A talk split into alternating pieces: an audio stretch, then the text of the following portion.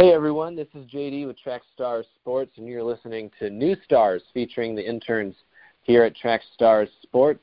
As I said, I'm JD, and with me, I've got a few of my fellow interns. Nice to meet you all. Back at it again with another podcast. My name is Dominique.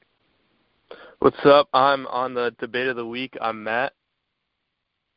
And we've got a pretty condensed show for you guys this week. Uh, last week, we covered a lot of different topics um, this week, not as much going around in the sports world, but we're going to focus on the key points that we think are most interesting. And we're going to start out with our opening drive. It's the New Stars opening drive. Here, focusing on Jameis Winston. We talked about Jameis Winston and his current uh, investigation last week, where we predicted, the, uh, I believe all of us did, that he would get suspended at least three games, if not four. Um, ESPN's Adam Schefter reporting that the NFL will be handing down a three-game suspension um, for violating personal conduct policy. Winston has been accused of groping an Uber driver back in March of 2016. Guys, now that this punishment is closing in on official, um, what are your thoughts? Um, has anything changed in your opinion from last week to this week? Jameek, we'll start with you. Uh, definitely not. I, I think that three games was uh, probably what he deserves. I would say that this case is kind of loose in the sense of the details don't seem to be all there.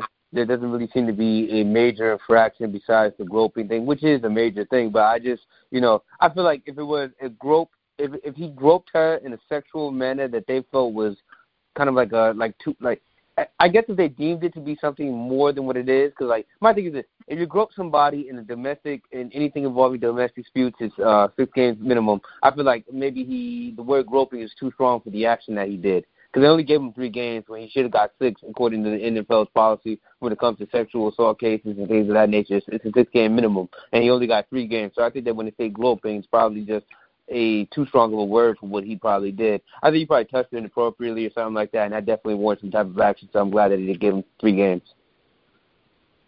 And Matt, what do you think? Yeah, um, my opinion hasn't changed much. Um, he deserves the suspension. I thought it would be four games. It's three games.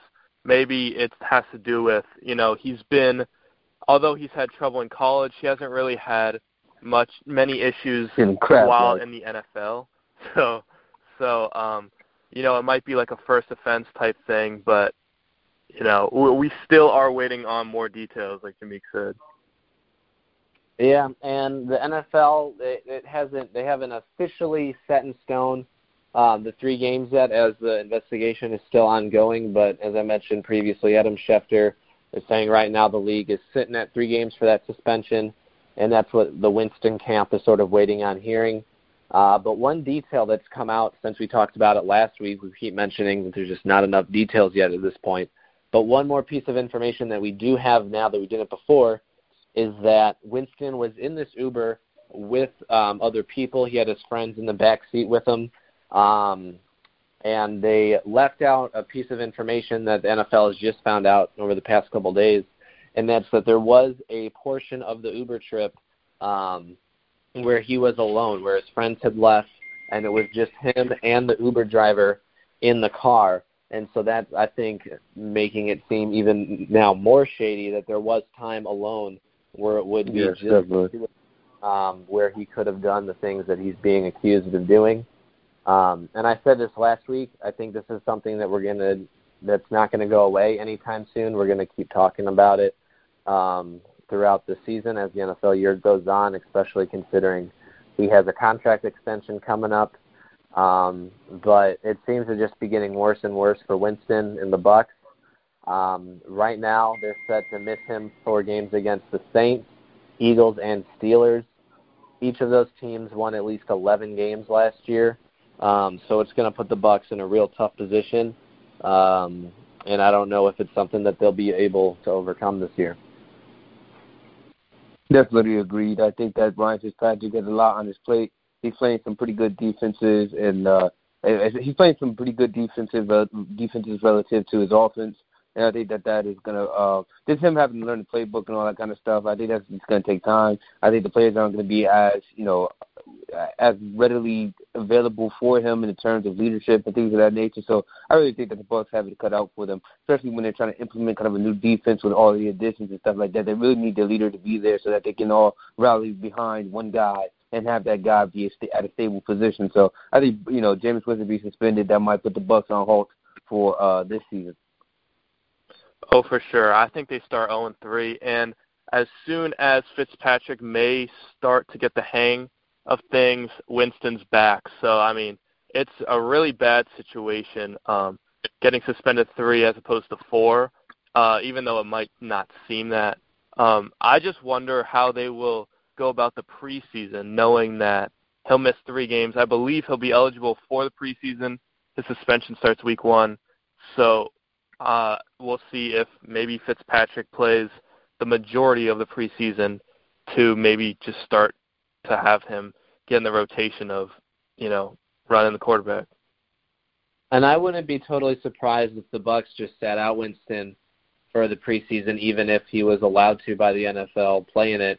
I don't know if you want um, any more attention, give him more availability to the public. They might want to keep him sort of behind doors, away from the media until um, they're able to close this case um, officially and start to begin uh, moving on as an organization. Definitely agreed. I think that you know they don't want any more press than what they're getting right now, especially in a city like Tampa Bay that has won anything significant in the last couple of years. So I really do think they're going to probably put Winston on the back burner. And I think that they're all they're still going to be comparing themselves against the legacy of Mariota down in Tennessee. So it's going to be really really hard for them to kind of justify Winston being there in Tampa Bay when he hasn't produced, and then you know when he's been geared to produce, he's got himself in trouble. So I, I just don't really see how this is going to work over for the fan base and for the media for Tampa Bay.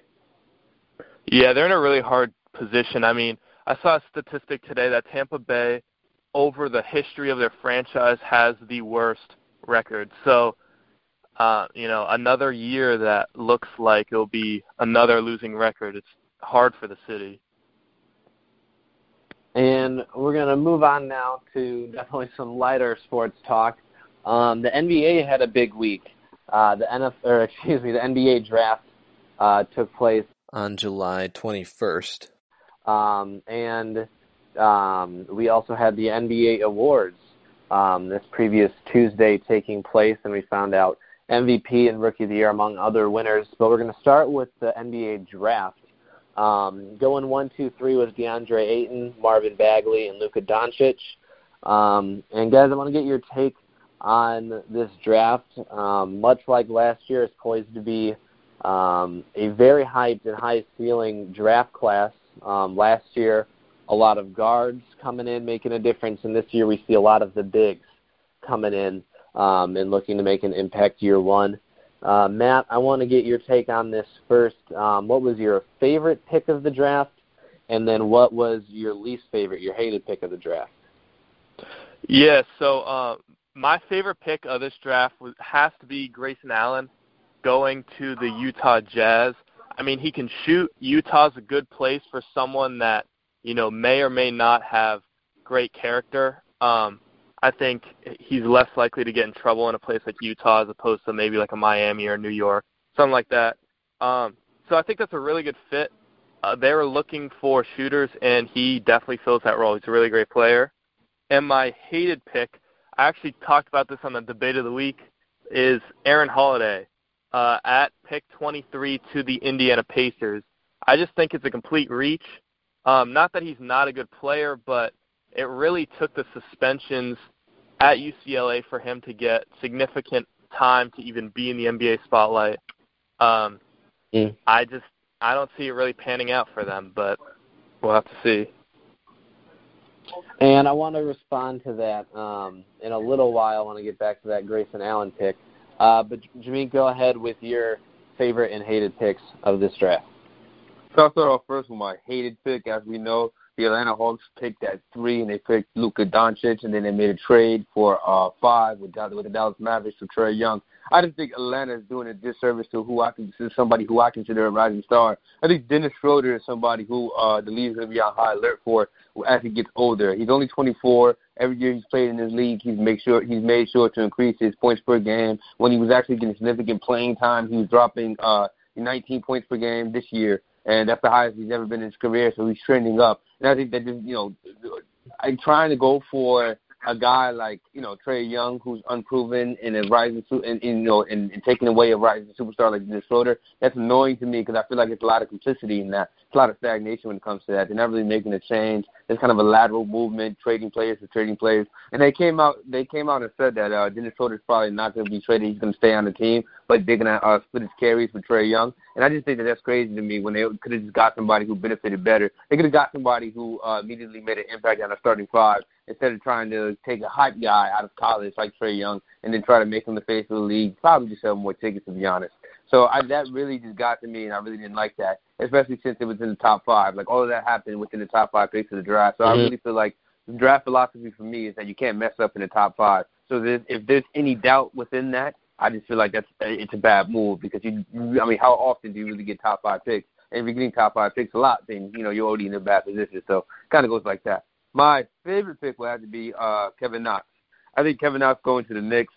To me, it's just uh, he went ninth overall first of all, but Kevin Knox going to the Knicks to me with the fire, the hiring of uh, Larry uh, uh, David Fizdale, excuse me, I always mess up his name, but with the hiring of uh, David Fizdale, I really feel like uh, he can take this guy, this this young kid, to the next level. I like what the Knicks are doing. I like that they're getting new guys in there, fresh blood in there. I like the system that uh, Fizdale ran in Memphis, so I'm really excited to see what he does with in New York. And I think that uh, you know Kevin Knox is a smart kid who's kind of like got a little unraw, you know, raw talent to him. But I think that he has a good side for a, a small forward. I think that he has a nice shot. I think his free throw, uh, yeah, free throw percentage is nice, and I think that uh, we, we should be able to uh, work with him. And I say we because I am somewhat of a semi-Knicks fan. Hmm. I think that you made uh, two strong points there. Um, my favorite and hated looking a little bit different, but both going off of points that you two made. Uh, my favorite is the Mavs trading for Luka Doncic. Um, he was, like you said, picked at the three spot by the Hawks. The Mavs had to trade their fifth overall pick along with a future first round pick that is going to be protected.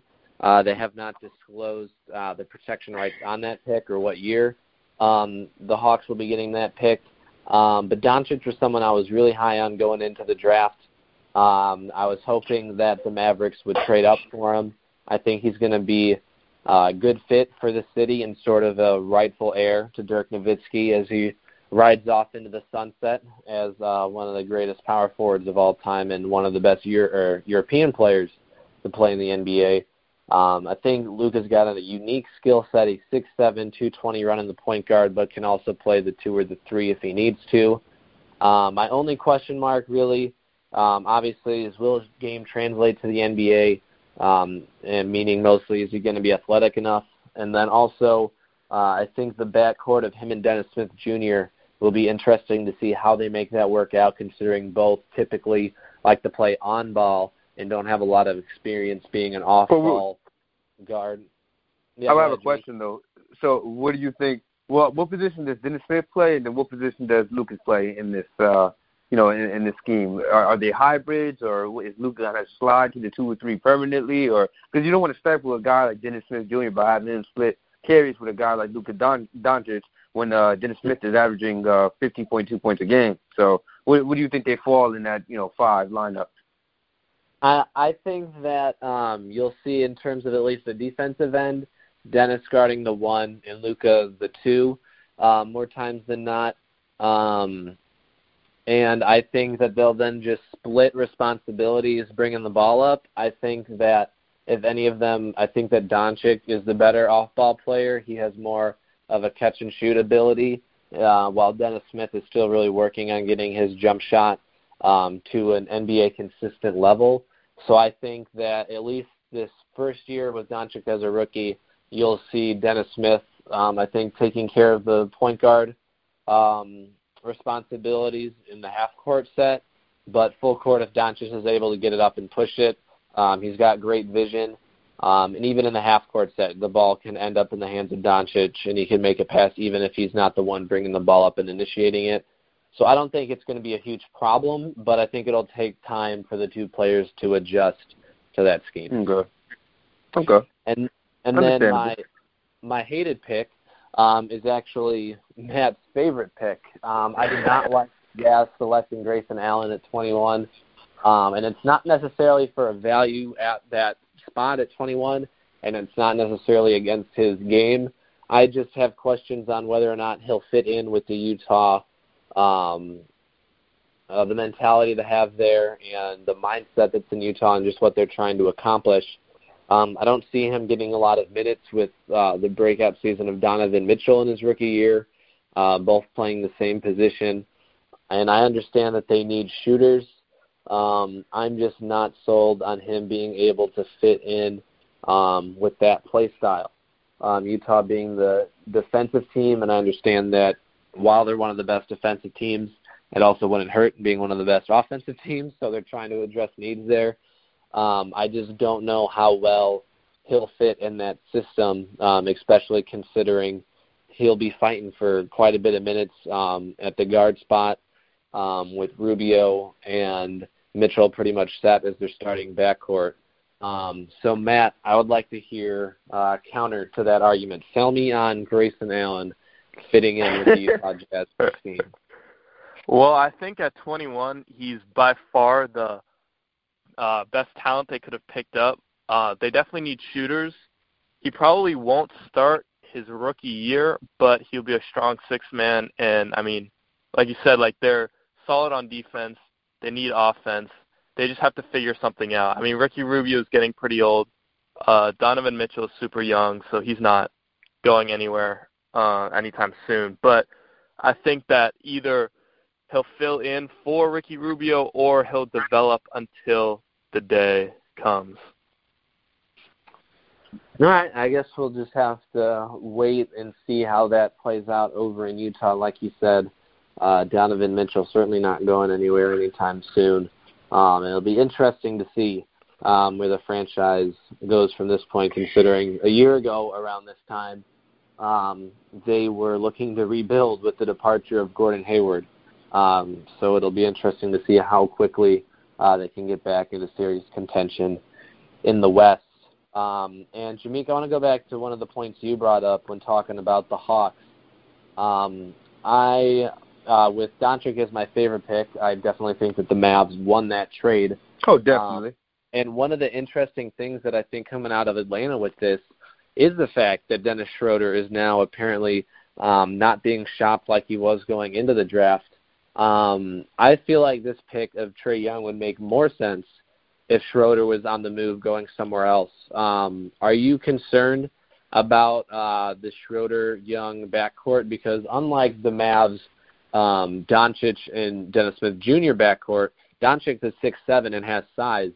Um, yeah, Schroeder two small guys. six four, Six, but pretty six one. Schroeder's six one. Six one. Man, Yeah. yeah. and I mean he's just they're both him and Trae Young are more or less the same size then both in height and weight. Um, so how do you see that playing out and would you, do you think this would make more sense if Schroeder was on the move? See, to me, when you have a guy like Schroeder who is undersized but he's aspiring to be a better talent and he's only making two million dollars a year, like think about that. He's only making two million dollars a year. So if they really, really, really wanted to get rid of Schroeder, they could get rid of him pretty easily.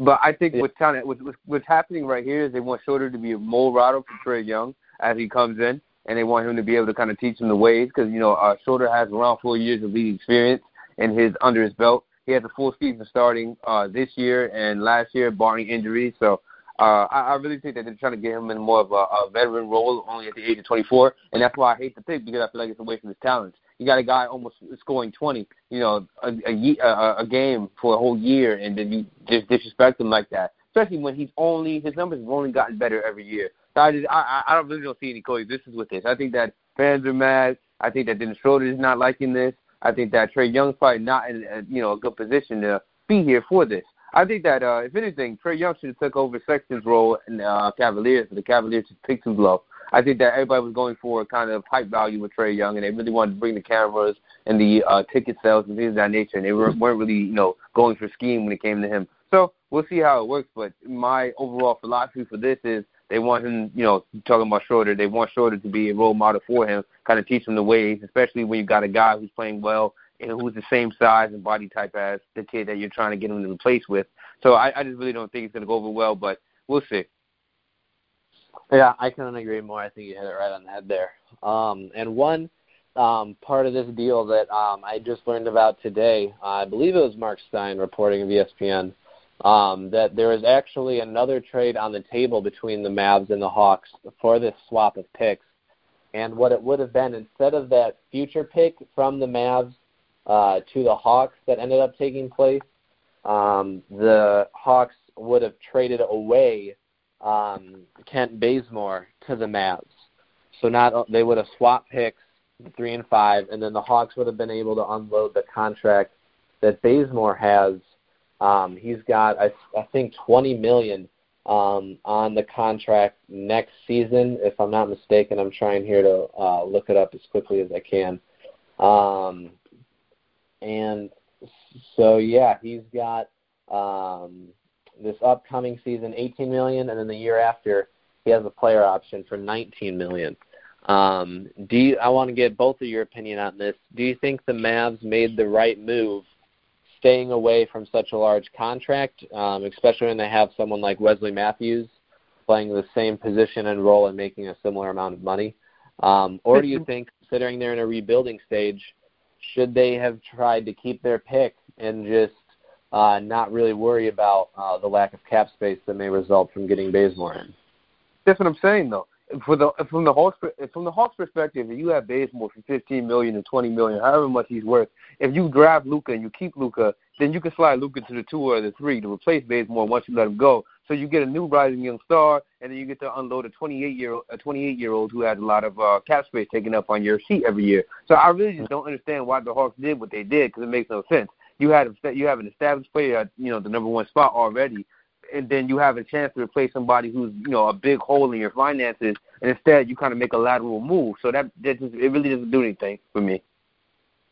And Matt, what do you think? Uh, I think no one really wants to pay out. I mean, rebuilding's the time that you should, but a lot of the times I think that's just too big of a pill for these corporate these teams, which are really corporations, to swallow. So from a business aspect, I think they might have made the right move, but from a you know fan of the NBA, I think it will hurt them for sure. And I'm pretty split as to which one would have been the better deal. Um, at least being a Mavericks fan, of course, my bias speaking through here, but that's the way I'm looking at it. I'm not sure what would have been better for them. I am concerned though now that they saved, or, or I guess didn't take on that money that the Hawks were trying to get rid of. I'm worried now that I'm going to see in a couple weeks that DeAndre Jordan's coming over for a three-year, four hundred million dollar contract or something ridiculous that Mark Cuban just loves to throw at players coming off a deal. So uh, I almost would have rather had them be stuck with Ken Bazemore than try and get themselves in a bad long-term deal uh, with someone in free agency. But um, at the end of the day, I'm happy that they were able to get Doncic. Um, and I think both the Hawks and the Mavs got um, some pretty high ceiling point guards. Um, and it'll be interesting now to watch their careers play out because they're always going to be connected from this trade. It's going to be a constant comparison between the two. And if one of them ends up being a star and the other's a bust, um, there's going to probably be a GM fired one way or the other uh, for making a bad call on that deal. Um, By the way, I I, yeah. I think it's I, I think it's safe to say that Grayson Allen kind of has a little bit of Johnny Manziel in him. I personally think at least. Uh, I see it when I watch Grayson Allen's game. I see a lot of you know big play, big clutch opportunity type stuff, but also a big uh, character flaws and a bunch of stuff that you know you just don't want what you know to happen. And it's interesting to note about Grayson Allen. Just kind of you know talk about what Matt was talking about earlier about Utah keeping him out of trouble. He didn't have trouble just off the court. He also had trouble on the court with the tripping and stuff like that too. So it really goes both ways with him. Regardless of where he's at, you know, if that's who he is, and that's who he is, as far as like a cheater or whatever you want to call it. So I I, I don't know how Grayson Allen is going to really do in the NBA, but I think that he's going to be an interesting story to follow. Yeah, absolutely. That was uh, the perspective I was coming at it with. It is just I just don't know how he's going to mesh um, with a team like Utah, who is very um, low ego, uh, team driven basketball that focuses on uh, the things that aren't so stylish and don't always make the highlight reels and just making smart basketball plays. So um, I think this could either be really good for him if he's willing to learn and maybe adjust a little bit. Uh, but I think really his enemy here in terms of NBA success, success is his own stubbornness. Yeah, especially uh, his his his ability to not like to lose is going to be something that's going to probably cause him some problems. The hip checking, the tripping, and all that kind of stuff. That's going to come when they're down a couple of points in the Utah Jazz or a team that are really trying to get themselves together. So uh, mm-hmm. I, I think that that could be a problem that we see with him. He's going to get frustrated when they're losing. He's going to get mad, and then he's going to start reverting back to his old character. That could be a concern that people have, you know, for even drafting him. So I, I just really think that that's going to be interesting to see play out whether or not he can subdue those type of activities and just make it all about the game. And now we're going to move on here to the NBA awards, but before we do, Matt, we've been coming at your boy Grayson Allen pretty hard here. One last chance, um, if you'd like to take it uh, to defend um, maybe more of his uh, his character, his ability to gel um, with a professional group of guys like the Jazz have. Yeah, um, I think I think he needs leaders. I mean, at Duke, he was the yeah, guy. Definitely. No mm. one really was telling him. I mean, Coach K is an amazing coach, but player-wise, there was no yeah. one else like on his level at all. I think him coming in the ground level with him looking up to all the rest of the Jazz players, I think that can definitely make a difference. All right, I'll buy I'll buy that argument. Um, uh, his team, uh, his now teammate uh, Rudy Gobert, winning Defensive Player of the Year, one of uh, many awards given out last night. Some other notable ones: Lou Williams of the Clippers winning the Sixth Man of the Year award. Victor Oladipo, the Indiana Pacers, winning Most Improved Player of the Year. Dwane Casey um, winning uh, Coach of the Year as former head coach somehow of the Raptors. What's that? I said somehow. How do you how do you win Coach of the Year when you get fired? Yeah, I know. uh, that made for a rather awkward um, acceptance speech, and um, but I think both him and the Raptors um, on Twitter uh, did a good job of handling it with class. Um, but a pretty bizarre uh, scenario for sure. Um, some other awards that we saw: Dikembe Mutombo winning the Sager Strong Award, uh, Jamal Crawford with the Teammate Year of Award. Um, but the two big ones uh, that we're going to be talking about here on New Stars is the most valuable player and the Rookie of the Year. Certainly the ones that get the most attention throughout the year, and for good reason. Uh, both competitions were heated for the awards. Um, coming out on top, James Harden of the Houston Rockets winning MVP. Uh, finally, after it feel like he's um, uh, been runner up the past couple of years, uh, coming just a bit close or coming up uh, not is not good enough. Uh, a close second, um, and then rookie of the year, Ben Simmons of the Philadelphia 76ers, grabbing that over Donovan Mitchell and Jayson Tatum. And we're going to start with that one. Uh, Jimmy, uh, Ben Simmons won Rookie of the Year after being drafted. Um, the previous class, having having to sit out a year before playing, he was eligible to be a rookie this year, um, and balled out. He had a great season uh, averaging, I believe, uh, 18, 8 and 8 more or less, um, and led the Sixers to a, a great record and put him back in the playoffs. Uh, but Donovan Mitchell with 20 points getting Utah into the playoffs, and Jayson Tatum stepping up after the Gordon Hayward injury. It's it's weird on two different players on two different teams um, filled the void that Gordon Hayward left that were rookies and were able to get into the Rookie of the Year conversation. Uh, Jameek, how do you feel about Ben Simmons taking home Rookie of the Year? Uh, I guess it, it's very hard to. It really depends on how you look at the award. I'm of, under the belief that the award should be all encompassing of the entire season, you know, the playoffs included. I think that if we include the playoffs, then Jayson Tatum definitely is the rookie of the year. But if we're just capping it at the regular season at the end, when you know that's the time they vote, then I, I could see the the push for Ben Simmons. But even then, I would give it to Donovan uh, Mitchell if I had to do it that way. So I, I really, I think you know, popularity plays into these things as well. It's not just statistics, of course, because uh, if you just watch the tape, you can see Donovan Mitchell literally, you know, adding fire to a Utah Jazz team that didn't have it And uh, you know, the the my thing is this: the 76ers were already self motivated. Trust the process was already a hashtag on Instagram. He already sat out. You know, I'm talking about Ben Simmons. He already sat out for a year and didn't play his real rookie year. And uh, no fault of his, but at the same time, you have to really encompass the entire you know, the entirety of the season when you're talking about of the year. When anything has of the year on it, you have to include the entire year. So I really think uh, it probably should have. Like I said, the way I would do it is I would incorporate playoffs into that, you know, voting consideration as well. So I definitely would have did Jayson Tatum because I just feel like Jayson Tatum stepped up when Kyrie was down and he gave them a he he just gave them life when they didn't have it, you know. And uh, especially just you know them playing LeBron and how hard they went at him. I just really saw a lot of fire and a lot of fight and a lot of leadership. And I also think that uh, Jayson Tatum's numbers Excuse me. And I also think that Jayson. I also think that Jayson Tatum's numbers are kind of deflated because you know for some of the season he didn't get a chance to start. He was sitting behind Kyrie. So we look at his regular season numbers and you see he only scored 13 points per game or whatever the case may be. It, a lot of that has to do with that he was benched. You know, he, that, that's that's what happens when you're a rookie. So he comes off the bench, he enters into the playoffs, and then he ends up balling, and then you you don't give him the champion. I mean, you don't give him the award. That's crazy to me. He almost took his team to the championship. So I, I really do feel like the Celtics team did far better than anybody could have thought of. I thought the 76ers team, you know, based off of all of that talent that they had on that team, it wasn't unfeasible to really see them going where they went. But uh, I, I, I think Jayson Tatum doing what he did was was dope. And Matt, what about you? Um, a more controversial finish here for the Rookie of the Year. Um, how do you feel about Ben Simmons taking home the hardware? Yeah, um, I think it's ridiculous to be honest. Uh, we're talking about rookie of the year here, not a guy who's in his second year. I understand that he missed his rookie year with injury. However, he was being coached by NBA coaches, he was being trained by NBA trainers, and he was in practice with NBA players.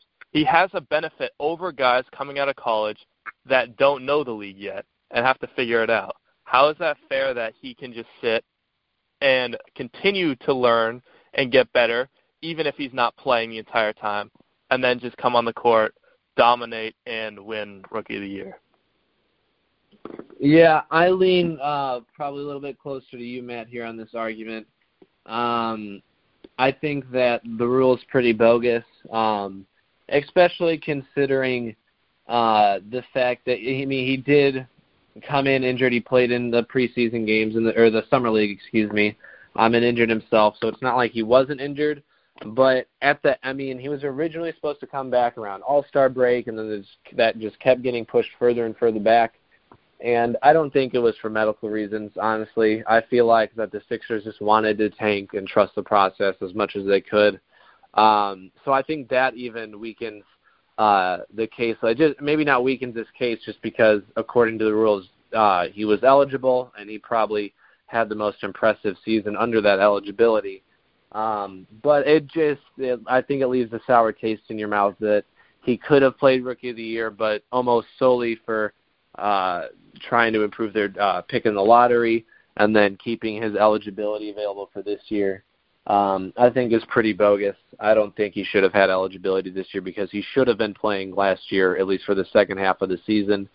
Um, but under the current rules and what they are, I think that uh, people made the right choice by giving it to Simmons. Um, I just feel like that the rules should have been constructed where it was between uh, Mitchell and Tatum uh, for the Rookie of the Year, and I think that that would have led uh, to a pretty great uh, race and discussion. Um, looking at the voting breakdown here, uh, Mitchell finished with 323 total points, while Tatum finished with 101. Uh, but I do think that would have been closer if you take Simmons out of it. Um, but if Simmons wasn't in it, I think Mitchell had the better year of the two, putting up 20 points. Um, and even though both individual teams for Tatum and Mitchell had successful seasons, Mitchell was the focal point of the team, um, while the Celtics were able to um, have a more balanced attack. And that's not a knock against Tatum. Um, I think, if anything, it's a compliment to Brad Stevens uh, doing such a terrific job as a coach this year. Um, but Mitchell being able to carry the load that he did, um, I would have pegged him as rookie of the year. Uh, Simmons weren't in it, uh, but I do think that the voters but got it right I, in this case. I I, I kind of have like a little injustice. Number, two things here. Number one, uh, just to clarify my earlier statements. Uh, yes, when I, when I was saying when I was talking about um, Jayson Tatum coming off the bench, I didn't mean like physically coming off the the bench to replace Kyrie Irving. They played two different positions. I mean coming off the bench like a, as a as a metaphorical sense of him literally going from the regular season scoring 13 points to going into the postseason scoring 18 and having that jump of just responsibility and priority on the offense. That's what I was talking about. Uh, I think Terry Rozier played phenomenal for the uh, Boston Celtics in some games, but I think he was really wishy-washy. I think that more often than not, the focal point of that offense, because I heard Jerry talk about how you know uh, Donovan Mitchell was the focal point of Utah of the Utah Jazz attack. I feel like the focal point of that offense toward the end there was Jayson Tatum. In fact, that's who that's that's who LeBron was commenting on. That's who teams felt they needed to stop. That's who teams felt had the hot hand. And I feel like Jayson Tatum really came alive when his team really needed it. I think that you know, especially at his position, to drop 18 like that, I think is you know that's that's that's a lot to you know consider from a rookie. Uh, as far as you know, Ben Simmons sitting out for a year and everything like that. Again, my problem isn't so much with the schematics of it because I feel like though you're not in your rookie year, if you haven't played a game yet, it's still kind of you know still the same thing pretty much. I know you have that extra year to get the playbook and everything like that learned, and you have extra year to do uh, conditioning at the NBA level and stuff like that. And this is way different from college. But at the same time, if he's not playing a single game, that's I mean he hasn't he hasn't played a single you know, it, it, there's there's nothing there's nothing to say that he's great off of in that rookie year. I think that they did that so that they didn't rob him of the fact that he got injured. Like that's not fair to him to not consider him a rookie when he got injured. But I mean, again, that second year labeled is technically true at the same time. I think more for me, guys, and I want to know your opinions on this. It's more of a question about the actual championship than just the specific contestants this year. Because for, I mean, the actual award. Because for me, I just feel like the award needs to change its meaning as to what it, you know, as to what it pertains to. I just, I just think that it has too much to do with regular season. That these are all regular season awards when they really don't encompass the playoffs, which is what really matters. Yeah. So going back to your first point about Tatum being the focal point of the offense in the playoffs, there were certainly games where he shined and was the leader on the offensive end. Um, but he wasn't every game. There were times where Rozier, like you said, would step up, where Jaylen Brown would go off. Mitchell was the guy game in, game out for Utah. Um, yeah. And I wasn't trying to say that Tatum wasn't the focal point. It's just that he wasn't always the focal point like Mitchell was um, in Utah. But um, that being said, um, the combination or the of Rozier, Brown, and Tatum um, is outstanding for the Celtics, and to think that they'll have Kyrie and Hayward back next year is insane, um, and the topic um, that we'll have to table for another day.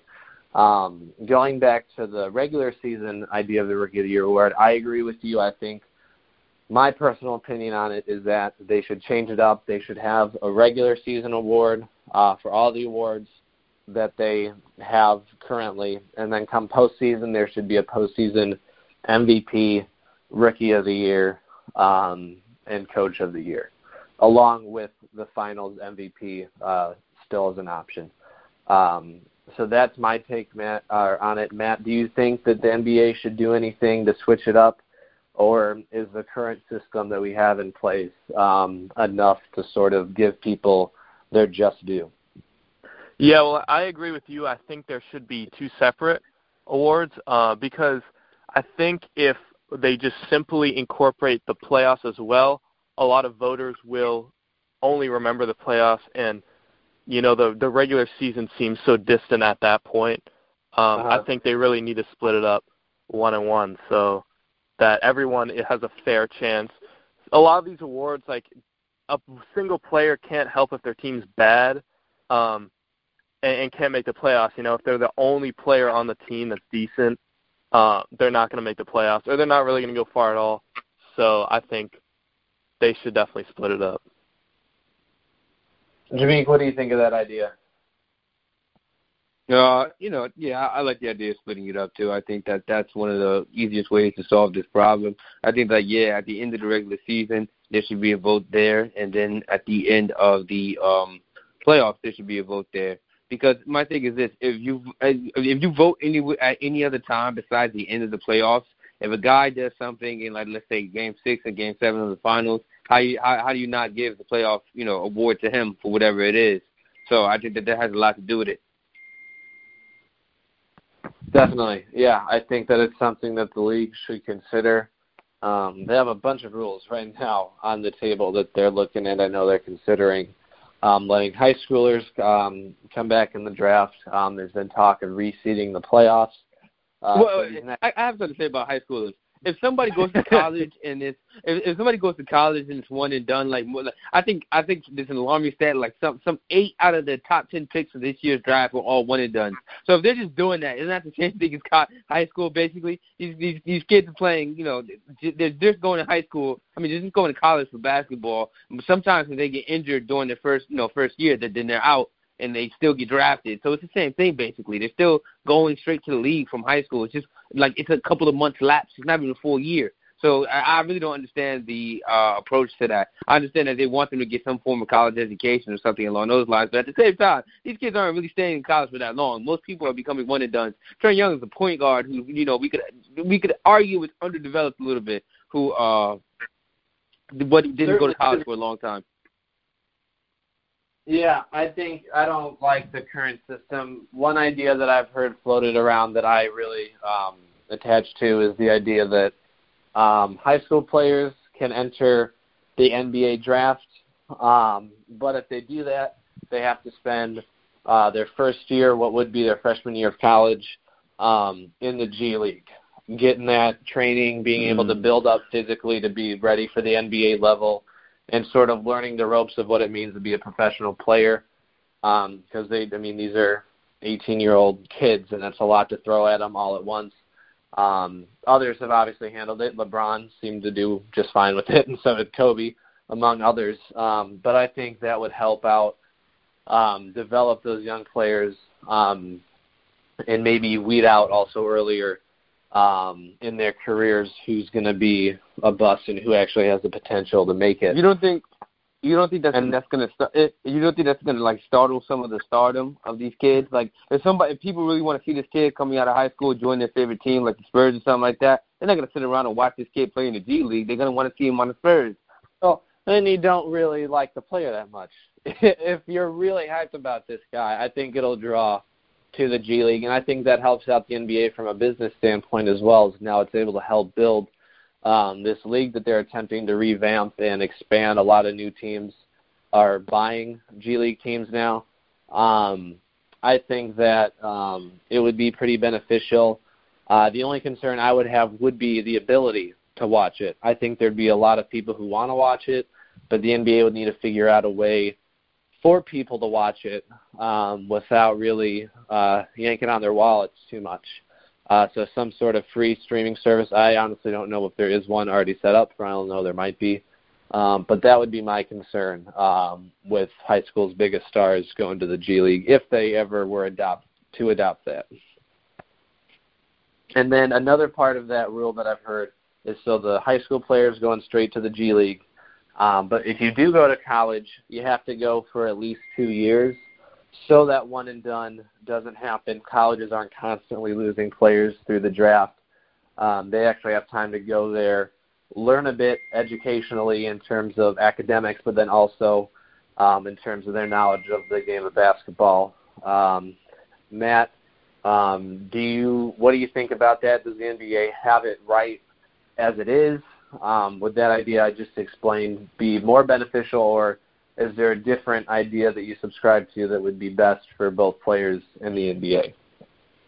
No, I think uh, I think they definitely need to change it because, yeah, I mean, some of these teams in college, Kentucky, you know, like even Duke and uh, some other teams are constantly losing players. It's just ridiculous. They're simply only there to go straight to the NBA. I think the first option of putting the players in the G League for a year is a good option because again, like how are you going to throw millions and millions of dollars at an 18 year old? I know if I got that when I was that age, I would have no idea what I was doing. Uh, so I think that's dangerous as well as from a playing standpoint. Um, I think they should probably stream the G League games on NBA.com. Uh, I think that would be a valuable option for them. Um, it would definitely expand the league and they can make revenue dollars off of that in the future. So I think the first option, the second option for them to commit for two years, I think a lot of players are going to steer away from that because two years is a lot longer than one year in the G League. So, uh, you know, I think the first option is definitely the best, and they do need to change it because well, it's kind of crazy right now. Yeah, yeah, it, it's something that certainly needs fixing, um, and hopefully they're able to get through it um, within the next handful of years. Um, I want, and I, I think I tweeted this out the other day. I want high school players to be eligible to come in um, within the next three, four, five years, so that LeBron James Jr. can get drafted and have a chance, to get more likelihood of him playing with his dad LeBron somewhere, maybe in LA, maybe in Cleveland, who knows. Uh, hopefully, by the time we record our show next week, we'll have a better idea of where uh, LeBron is going to end up uh, setting up for the next couple seasons. But um, that's one. That's another pro that I have for making high schoolers because I think that would be the coolest. I don't know if we. I don't think the NBA has ever had a father son playing at the same time. I know baseball's had it with Ken Griffey and Ken Griffey Jr. just as one example. Um, but I don't think anyone in the NBA has ever been able to pull that off. So I think that would be pretty cool to see. I don't know about you guys. Well, let me ask you this: If they mm-hmm. go with the first rule of putting a player in the G League for a year, does LeBron play in the G League? The, okay, so here's something that's unique. So this is my unique twist on the thing. Um, I think there should be what's called the LeBron James Jr. rule. And that is if you're the son of an NBA player, that whole G League business goes out the door. I want to see those two on the same court. I don't care how old he is. I don't shoot. If they have to make it so he's 16 and he's allowed to come into the league, that's fine. I just want to see those two out on the court together playing before LeBron's too far past his prime. Um, yeah, I, uh, to answer your question though more seriously, uh, no, LeBron's not going down to, as much no. as he would love to play with his son. Um, he also loves competition, and he's just not gonna find the competition that he's looking for down there um, in the G League. Um, if he's looking to beat teams by 50 with his son, he can play in the backyard with some kids in the neighborhood. It's not too hard to find. maybe maybe they adapt maybe they adopt a practice squad mentality where the NBA kind of gives them an extra you know extra couple of men on the roster that they can sign and have train with them because I I I think the G I think the problem with the G League is the fact that it's not really owned by the NBA, so it's like the restrictions and stuff like that that they have is kind of it's it's really hard to navigate from what I understand you know, the the whole fact is it changed from the developmental league to the G League was because you know whoever owns Gatorade was the people who bought it. So I, I don't know. I think that that's going to be something that's pretty hard to uh, navigate around. I think that uh, after a while they're going to have to figure out how to make sure that these kids are really considering their college futures against their NBA professional careers because uh, not everybody's going to make it. I'm telling you. Mm. And maybe honestly, the NBA wants these players quickly too. You know, they're they're worried about busts coming in, um, and I think the G League would help. Um, I don't know, maybe deter some of the high schoolers who think they have a shot that may not, um, just aren't really aren't sure where they land yet. Um, but also, I mean, and this is this I don't think this will happen, but this is just me spitballing. Maybe high school kids, if they come into the draft, or anybody who gets drafted by that uh, uh, by the NBA, um, there's maybe a new collective bargaining agreement could come into place where anybody drafted into the NBA gets a guaranteed, uh, you know, four-year tuition at some point in their lives. You know that they're able to cash in. So if the NBA doesn't work out for them, uh, they're not wasting uh, their career because there have been a lot of players who have gone all in on basketball, um, try to go into the draft, get drafted, and then cut after one year and now don't have anything really to show professionally. Um, so I think that would bring in a lot more talent, um, which is really what the NBA wants. But I don't see that being a really um, realistic uh, possibility to the new uh, draft rules that the NBA could adopt in the future. And any any closing remarks here before uh, we wrap up the show. Um, we only talked about the Winston thing earlier, uh, NBA awards, uh, the draft.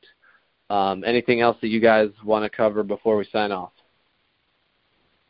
No, I think we got everything patted down. To be honest. You know what? I think I think we did a pretty good job today, fellas. Everybody pat themselves on the back. Let's get ourselves a big round of applause. Yeah, yeah, yeah, yeah. That's our Uh, ver- that's our version of editing. yeah, I'll I'll do that in post. I'll put in some claps there, make it sound like we're recording in front of a live studio audience. All right, uh, Jameek, if you want to uh, close us down tonight and finish up uh, with a prayer here before we go. Before we go, I do have actually one thing I'd like to say. As funny as that is, uh, it, it was it was reported that uh, New York Giants cornerback and superstar Janoris Jenkins, uh, there was a dead body. Uh, we, we really don't know any of the specifications. We really don't know any of the details behind this kind of stuff. They've been talking about this person's been arrested, that person's been arrested, but nothing concrete concrete has really come out. All we know is the fact that Janoris Jenkins is in Florida at the moment, and that a dead body was found over the last couple of days in his New Jersey home. So, with that being in mind, we don't like to make a lot of speculations here on the uh, New Star show about you know what could have happened. But we just know that there was another soul that was lost, you know, in the last couple of days, and we really just want to pray for that and really want to boost everything, you know, boost everybody up.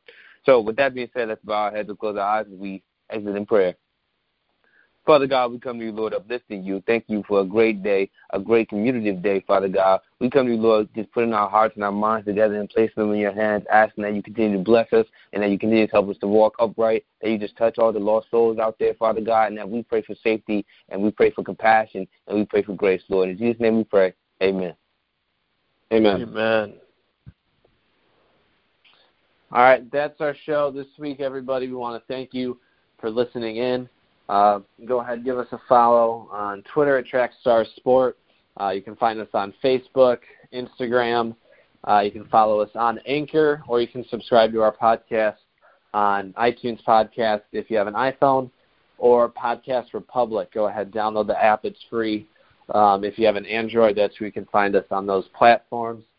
Um, until next week, uh, this is JD signing off for myself, Matt, and Jameek, and you're in the field with Trackstar Sports. Breaking news. LeBron James is officially on his way to Lakerland. The 15 year vet NBA superstar has announced that he will be signing a deal with the Los Angeles Lakers for a four years, $154 million, that fourth year being a player option. This is going to shake up the entirety of the NBA, the best player not only changing teams but changing conferences, joining a much tougher Western Conference for the first time in his career.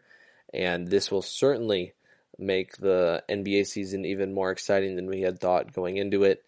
Um, or if LeBron had chosen to stay with the Cavaliers, fans that may have been turned off from the Warriors Cavs finals these past four years will now have a chance to see um, at least one new team. You got to imagine the Cavs aren't going to be making it back to the finals now without LeBron. And there's even a chance now in the West that the Warriors aren't able to make it out. You have LeBron now in the West with a new team, a new group of guys, possibly even Kawhi Leonard. They, the Spurs and the Lakers are still in trade talks trying to get the former Finals MVP from 2014, or no, excuse me, 2013, over into the purple and gold, joining LeBron. And you got Chris Paul coming back with the Rockets, trying to knock off Golden State. And it's certainly going to be possible with a very strong Western Conference due to this news of LeBron signing with the Lakers. And then you also had Paul George and Chris Paul re signing with their teams, Oklahoma City and the Houston Rockets, respectively. And over in the East, it looks like the Celtics have themselves a path to the NBA Finals. It's hard to imagine a different team in the Eastern Conference competing with that group of guys, getting Kyrie and Gordon Hayward back. They are going to be a threat, and we will finally have a new matchup in the finals. It may not be the Celtics, although they are the early favorites, but it's hard to imagine any sort of scenario where the Cavs are going to be able to make it out of the East this year without LeBron. We will talk about this more in our next episode of New Stars when we're able to have the whole group together. Um, I'm recording this um, on Sunday. Uh, the news just came out that LeBron will be signing with the Lakers. Um, we recorded the rest of the show earlier in the week, but I figured I had to throw this in here just to make sure we're up to date for our release when you're listening this morning. We will have more discussion on that when our new episode comes out this upcoming Friday. Be sure to tune in for that. That'll be Friday, July 6th.